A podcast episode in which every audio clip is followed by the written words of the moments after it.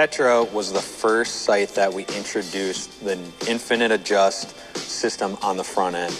With previous sites, we had what we call a hopscotch or plug and play type of scope housing, where you had to bolt the scope housing to the frame to find the correct location. The Tetra changed that with the infinite adjust system. So now, when you sight in your 20 yard mark, you can really fine tune by sliding the whole scope housing up and down in this channel system.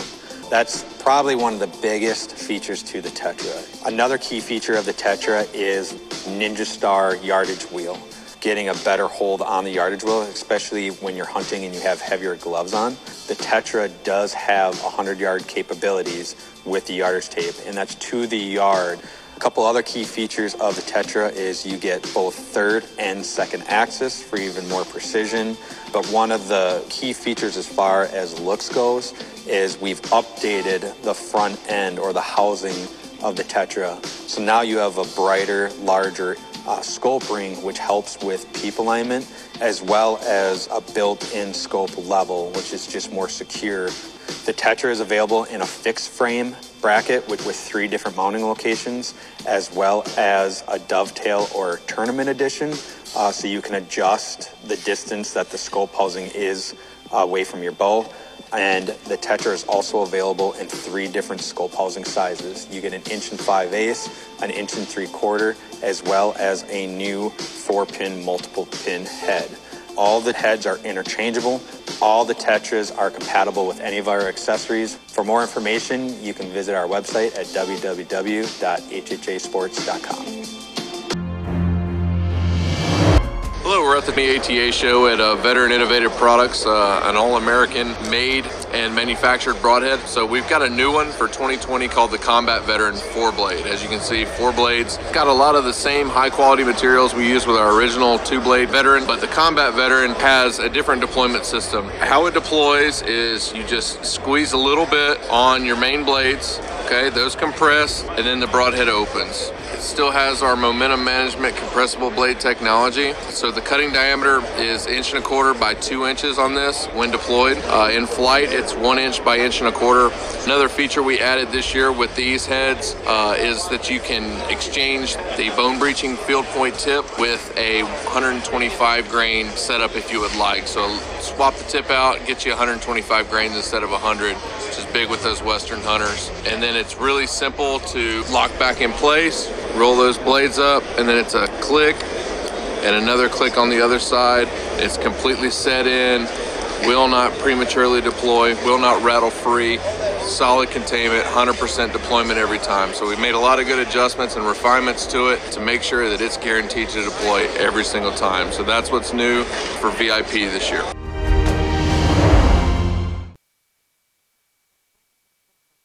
All right, folks. Thank you for tuning in to another episode of Bucks America Podcast Cooking Edition. Tonight's guest is Tyrell Townsend. He uh, was the guest on Wednesday, and I'm looking forward to hearing uh, t- hearing about his recipe. We talked about a little bit. He gave me one word: uh, dove poppers, and I have no idea what's going to be included. We kind of assume because we've all had poppers before, but I'm going to turn the mic over to Tyrell, and he's going to explain it to you and his inspiration, the history behind it. So go ahead and take it away. Worcestershire sauce and orange juice with some seasoning. So I, I put in a Ziploc baggie. I usually make a dozen at a time. They're perfect. You know, they're not really something to go with. They're not, you know, a main tray or anything. It's definitely a appetizer, but it's something you can sit around with the buddies that you just got hunting with. It doesn't take forever to cook, and you can sit around, enjoy it, and have a conversation. Um, but I put it in a Ziploc baggie with Worcestershire sauce, orange juice. I put some slap your mama in there, some seasoning salt, minced garlic, chopped onions, some seasoned meat tenderizer, and some chipotle roasted garlic. And I let that sit in there for 24 hours. And um, the smell of it is good enough to drink. I've never drank it, but it smells delicious as it's marinating. And then, you know, I just do it as you would do your normal jalapeno poppers. I cut them in half, de-seed them, put my dove breast in, put my cream cheese, and I always use that thick maple maple smoked bacon. Wrap it in there, put it in the smoker, and uh, enjoy. It's it's a very delicious appetizer, easy to make, and it's always it's always fun to enjoy the meat that you have shot that day. Now, when you bring the smoker up to temperature, what's the temperature need to be at? Um, so I sl- I cook them slow at 300 degrees. Um, I just I like to keep the much as much as that um, marinate in there as possible and keep them as moist as possible. So I cook them cook them slow at 300 degrees, and it only takes 10 15 minutes on a smoker. Okay, so that's pretty tur- pretty quick turnaround then. So nice thing is that's that's that's what is uh, exciting about it then. Now, how many birds do you need to feed like six to eight guys? Well, for, for nice as an appetizer. Let's, Okay, let's it. Let's frame this as an appetizer, so this way people are not like we need to shoot twenty five birds to to make a meal out of it. Um, so the nice thing about each dev gives you two poppers because you have the split in the breast, just like you do every bird. So you get a breast from each side. So each bird gives you two poppers. And you know, two or three poppers is a pretty decent appetizer because they're decent size. Between you get by the time you get the breast and the bacon on there, it's a pretty filling little appetizer. So if you want to feed 12 guys, let's say 20 birds, mm, that's a little much. Let's say 15 birds would feed 12 guys easily. Okay, and then if you got that many guys out there hunting that morning, it's not going to be difficult to uh, have the accumulation of birds for fifteen for that quickly because that's going to be enough to for one or two a person. So that's perfect. Yeah, absolutely. And and the nice thing about you know where you're dove hunting obviously is dependent and stuff, but we we hunt a lot of feedlots. So we I the quickest hunt I've ever done that I was out there for an hour and I got 128 doves. Holy Um, buckets! It was me and my brother-in-law, and we got 128 birds in an hour, and it was quite the hunt. My shoulder was black and blue for a week, but it was a blast. Holy cow! So what is the bag limit? So the bag limit each state is different. We were hunting in Colorado. We had a lease on a feed lot, and Eurasians are an invasive species, so there's no bag limit on Eurasians. And I think in Colorado, um, the bag limit on mourning doves is six per man, and I could be completely wrong on that, but I feel like that's correct. Um, but we mainly get Eurasians at feedlots. Mourning doves are you're gonna get more in your fields and stuff, but you get your bigger Eurasians at your feedlots. All right, so that is kind of a nice thing. Is that makes sense because people when they first hear 120 birds would be a little sticker shock, but the Oh, nice yeah. thing is that makes more sense now that since they are an invasive species, that they you can shoot as many as you want and not have to worry about because they must produce a lot and quite frequently. They do, and um, like I said, feedlots are awesome. Um, dairies, farmers, they love when you come kill these doves because you wouldn't think about it, but if you think one dove can eat 10, 8 to 10 ounces of seed a day. So do the math on a thousand doves. That's a lot of feed that these guys are losing out on for an invasive species that are good for nothing other than eating a lot of grain and pooping. I mean, you go out, you, you drive past these, you know, you see these cars covered in it. And these guys love when you go out and pigeon and dove hunt and help them get rid of their invasive problem. which makes perfect sense because they're out there working the farm, so they don't have time to be able to actually do that. So, like having guys come and knock on doors, like go right on ahead, shoot to your heart's desire. Now, when you go out hunting, do you use a 410, 12, 20 gauge? We make dove hunting as interesting as possible.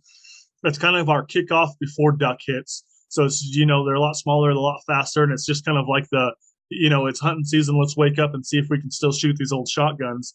Um, but we take quite a we t- we take four tens with us. I've shot in 28, I've shot 20, 12. We just kind of see we all take a bunch of guns and just kind of see who can get the coolest shot on the dove and just have fun with it. You know, it's nothing serious. It doesn't take a lot of money to dove hunt. You don't have to be real careful. You can just go out there and make it a fun time. That is pretty fun because that uh, like I've always oh my my favorite shotgun to take is a is a 410 so next to a 20 and a 12 but it's like it's my it's my where my where I cut my teeth on for going after pheasants and rabbit and such so it's just always been a fun uh, shotgun to use and plus it's like well the ammo was cheap now it's like it's virtually impossible to find it because uh, they because during the Obama administration they did a went hard after lead, and a lot of BBs are still made lead. So it's like I've eaten a lot of stuff with lead, and I'm still not don't have lead poisoning. But it's interesting listening to Steve Rinella talk to uh, those type of experts coming through. But it's one of those things where that's what's going to get in our way. But at least you get to out there and have fun. So uh, have you? Did you get the email I sent you about our bird season, our mar- migratory bird season in September? Um, I have got it. I had not opened it yet. As I was um, accepting the link today, I saw that you had sent me that. Yeah, because it's like you had mentioned about like that's one of your favorite hunts too. It's like, well, I'll just go online real fast. I'll grab the DNR. I'll just grab a snapshot of, of the page. Granted, it's this year, but at least this way you kind of have an idea of what how our fee, our season works. Because living right here on the Mississippi Flyway, dude, it is ridiculous. Like where I hunt at for deer, I just like in October, it's like early morning stuff like it's not uncommon to hear over 150 blasts go off because there's a lot of public land around there. And so there's some guys that just kind of put their highwayers on and slowly walk through the marshes and get their ducks and everything all set up and stuff. Or you'll hear the boats flying down right in the Mississippi and you get set up and such. It's really it's really quite special the area I live in for what it has to offer, for especially for someone that's coming in out of town because we can we can be in the morning we could be fit, uh, hunting ducks and by the afternoon we be we can be going after walleye and pike. Yeah, and it's nice. Some states are like that. They're very accommodating to out of staters. It's very easy to find, easy to do, you know, transfer hunts, go to public land and be able to do that. There's some states that I've been to that it's very difficult to get on public land and do hunts and it's it's almost not worth your time going. So you sending that information will help me a lot because a lot of the times we're in the truck and we got done with a duck hunt and I'm like, man, let's let's go a state over and let's go see what we can find out. And I'm getting on my phone and I'm looking, I'm buying tags on my way down the interstate and I'm looking up where the closest place to hunt is. You know, it's not you don't you usually don't have that information ahead of ahead of time, and it, it definitely it does help. That is the good thing about onX It's like it is. There's other services out there, but I really like onX just because a the DNR use it is one of their go-to's for it, but it has a really good system and how they go in and they find all the information. I mean, calling all the way down to the county seat and calling the uh, the um, surveyor's land offices and stuff, and pulling all that information out to have very accurate information. So when you're out there walking, you know that line between public and private. Or if it's like, hey, if you find something like, hey, you go to that guy, it's like, hey, I want to walk here to go over here to hunt, but I'm not. It's like, can I do X? But uh, if it's okay, you know, and it gives you that opportunity to open up that conversation. Oh yeah, onX has been a lifesaver for traveling hunters. I I live by onX. Um, the only other uh, map I have downloaded is I downloaded Basemap, and I've actually never completely got to use it just because onX has been my go-to. Um, we we actually did a big project with the game and fish. I, I built them a migratory bird, uh, migratory. Uh, I'm trying to think pathway for elk and mule deer. We went in and completely did a bunch of fencing for the game and fish. And it was funny, the surveys that the Game and Fish went out and did, I actually found on onX and ended up moving their fence for them correctly because of onX. And it's just funny how accurate that that that site really is and how it can help you. There you go. So there's onX free plug. So is there anything else you want to talk about? Any other recipes that really uh, inspire you? Because uh, I have a, my last podcast with Jeremy Salter. We talked about Appalachian uh, oyster or Appalachian Mount Appalachian Mountain oysters. It's a spinoff of Rocky Mountain. Okay, so I'm very familiar with Rocky Mountain oysters. That's a staple of Wyoming. Love them. Um, I love bringing people from out of state to try them. You know, the one I would say the one other thing that has always meant something to me more than Death Poppers is obviously just your jerky. And it's just because it's that one thing that I think every young hunter is always the most excited about getting their first animal and getting that jerky because I, I just I just grew up as a jerky guy and all my friends are always the first thing that I ask any hunter as I walk in their house is where's the jerky at? I mean it's just that's the one thing that I love to cook the most other than my Dev Poppers. Other than that, I'm pretty basic. I eat my meat just like everybody else does and do my simple cuts, but my poppers and jerky I can get pretty serious about. That's you get this too. It's like if you have an air fryer, you can actually use that as a jerky way to make jerky as well. If you're only making it for a small portion for yourself, so it's like if you're if you're going to be preparing something and you want to have something for that morning hunt, air fryer works perfectly. I have a buddy of mine that was on the podcast back in May, and he did it with ducks, and it turned out, and he said it turned out really good. So uh, we talked about on the podcast with. Uh, uh, Chris Dietz, and it was something that's like that could be actually quite inspirational to try. It's like you just put it in the the air fryer. Some of them, some will actually have a jerky setting, and some of them, yeah, if it's an older model or, or wherever falls in the in the uh, spectrum of models, you can actually go and just kind of program it yourself to make it work. But I thought that was something new that it's like, well, that's actually kind of important. It's like if you don't have the means to dehydrate something, that's a good way of making it happen.